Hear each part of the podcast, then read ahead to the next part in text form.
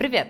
Тебя удивило все, что произошло? Ты, наверное, думаешь, что ни на какой шалфей я не был подписан, и это какая-то фигня.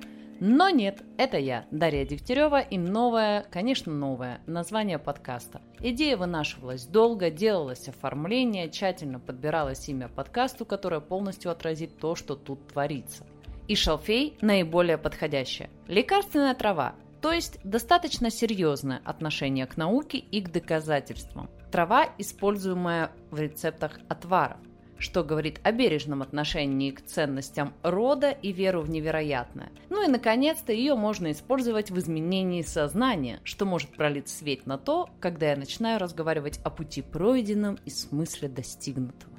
Но вернемся к теме нашего подкаста. Пока готовится очень серьезный материал по перевалу Дятлова, который, скорее всего, сразу выйдет на Ютубе, я посмотрела новый фильм от Marvel «Тор любовь и гром.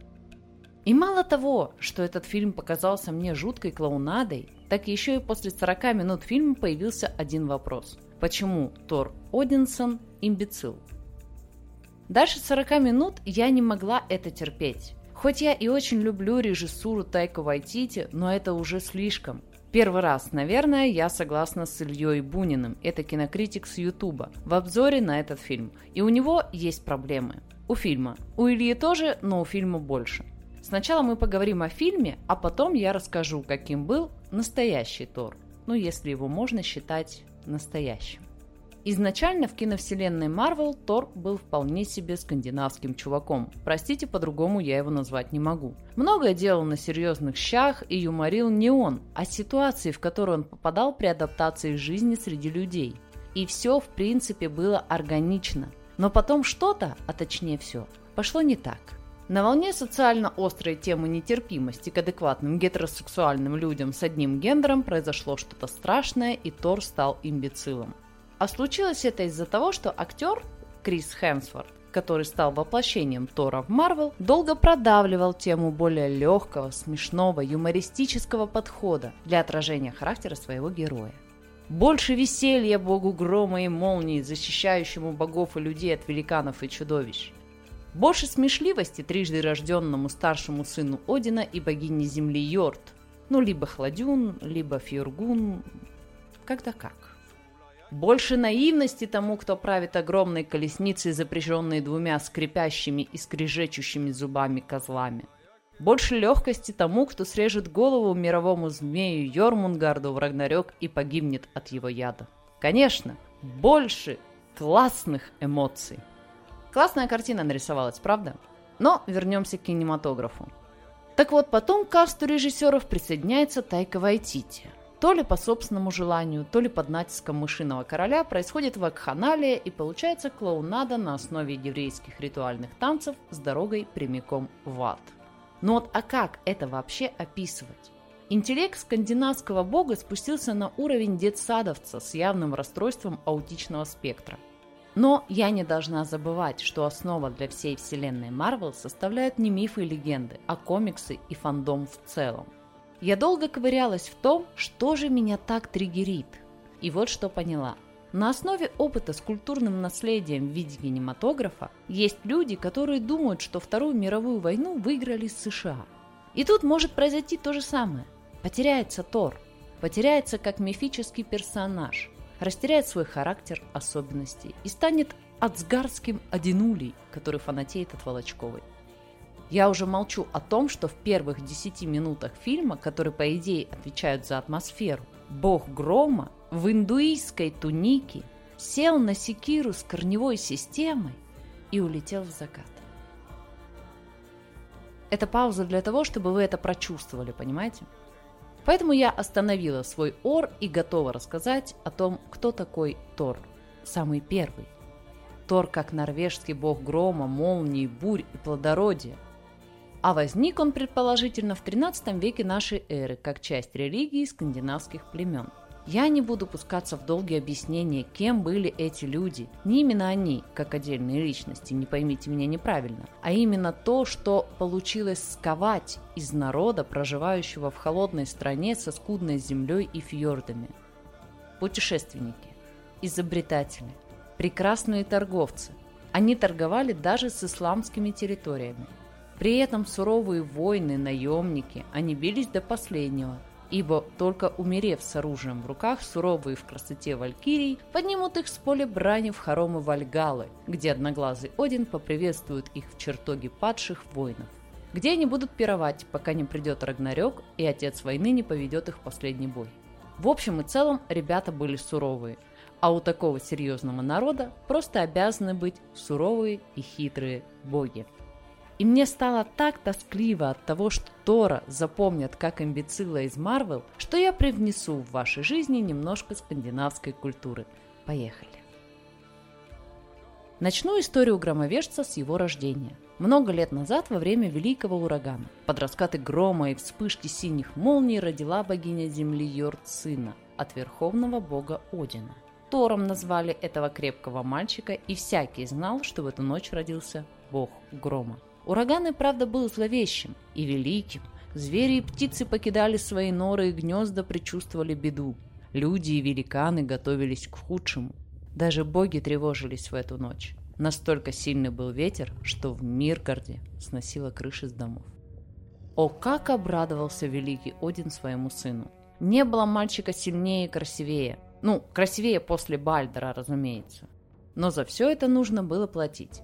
Тор рос капризным и задиристым, за что ему постоянно доставалось от отца. Любимым развлечением маленького громовержца было ломать. Ломать все, что плохо лежит. Да и все, что хорошо лежит. Да и вообще лежит, и стоит, и висит. В общем, Тор крушил все. Вся асгарская мебель и домашняя утварь дрожала от страха, когда огневолосый карапуз забегал в дом, дико крича и размахивая дубинкой, которую он сделал из ножки очередной поверженной им скамьи или старого стула. Тор крушил и дубасил все, до чего дотягивался. Столы, тарелки, горшки, кувшины домашних животных своих сверстников. Даже во сне щекастый задира размахивал кулаками, побеждая очередного великана. Пока громовержец был маленьким, его по очереди носили в зубах волки Одина, Гери и Фрейки. Присматривали они за Тором, оберегали от неприятностей. Если мальчик уползал слишком далеко, приносили обратно в дом. Но Тор взрослел, становился тяжелее и сильнее, хотя, в общем-то, куда больше. И даже два крупных волка не смогли удержать его здоровенскую хулиганскую задницу. Однажды Тор украл отцовское копье Гунгнир. И пока Один спал, Тор так сильно метнул копье в дерево, что пробил его насквозь. Тут боги поняли, не будет воина лучше, чем этот прямодушный юноша. Но вот в чем не отнять Марвелу, так это в выборе лица, которым будет Тор – Вспомнили Криса Хемсворта и теперь слушаем дальше. Громадину эту ты ни с чем не спутаешь, разве что с сараем. Вымахал Тор в рыжебородого бугая. Все свое время Тор посвящал тяжелым тренировкам и боевым умениям. Нет равных в силе в военном мастерстве Тору. Превосходил он всех богов и великанов в силе и даже своего отца Одина. Во всех девяти мирах нет ни одного существа, способного победить его. Все боятся грозного Тора. Даже в обыкновенные двери громовержец проходил только боком, и то постоянно задевая головой потолочные балки. Когда Тор злится или готовится к бою, глаза его горят синим пламенем, а воздух вокруг начинает искриться от вспышек молний. Никто так не любит оружие и доспехи, как наш Тор.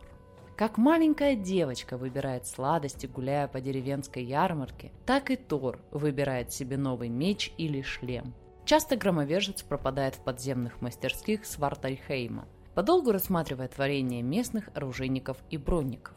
Много разного оружия и брони было у Тора, но не сравнятся они с его легендарными волшебными предметами. Итак, Мёльнир. Основным и любимым оружием является молот, который для него выковали братья-карлики Брок и Синдри во время Большого кузнечного спора. Это самое мощное оружие в девяти мирах. Мегингер. Носит бог грома волшебный пояс силы. Пояс увеличивает и без того огромную силу Тора ровно в два раза. Рукавицы хватки. Чтобы крепче держать свой молот, носит громовержец волшебные металлические рукавицы. Мертвой хваткой сжимают они оружие в руках носителя. Тор – защитник Асгарда и Мидгарда. Как только боги чувствуют опасность, они зовут Тора – Постоянно пропадает бог грома в походах против чудовищ и великанов. Заработал Тор себе славу великого воина. Много раз он побеждал в сражениях, за это и враги боятся его. И главные противники асов – это великан Йотунхейма. Но даже самые большие и сильные из них начинают дрожать при одном упоминании о боге грома и о его молоте. Тор победил короля великанов Хрунгнира, добыл огромный пивной котел гиганта Хюмира, на рыбалке с которым он смог поймать змея Йормунгарда. Отомстил за украденный молот, проникнув в Йотунхейм, то есть страну великанов, переодевшись в женщину. Много подвигов и деяний совершил Тор. На краю Асгарда располагается туманное и грозное королевство, имя которого Трудхейм. В самом его центре гордо стоит, задевая облака, исполинский дворец Бильнскернир, в котором живет бог грома со своей семьей. Синие молнии вырезали Бильскернир прямиком на вершине громадной горы. Древние каменные стены и мощные колонны держат на себе покои Тора, ибо обычные деревянные чертоги не выдерживают храпа спящего громовержца. В его простых и высоких залах и тренируется Тор. Любит Тор искренне и навсегда, всего у него было две женщины – златовласая богиня Сив и великанша Ярн Сакса. Так вот, по детям. Детишки от Сив. Труд – сильная девушка-воительница, такая же рыжеволосая и задиристая, как Тор. Любит метать копья во все, что движется, ну и, конечно же, вкусно поесть. Не дочь, а мечта. Моди – бог воинской ярости. Когда кто-то начинает дико кричать и плохо себя вести, ему говорят – Тебя в что, вселился моде? А ну-ка выплюнь. Уль.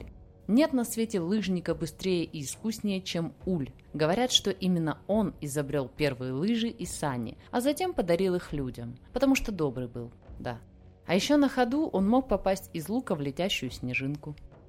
Но от Ярн Саксы у него только один сын. Это Магний, сильный наследник молота Тора Мёльнира, здоровенный, как его отец. Именно Магни вытащил Тора из-под тела убитого им великана Хрунгнира, когда громовержца придавило великаньим трупом.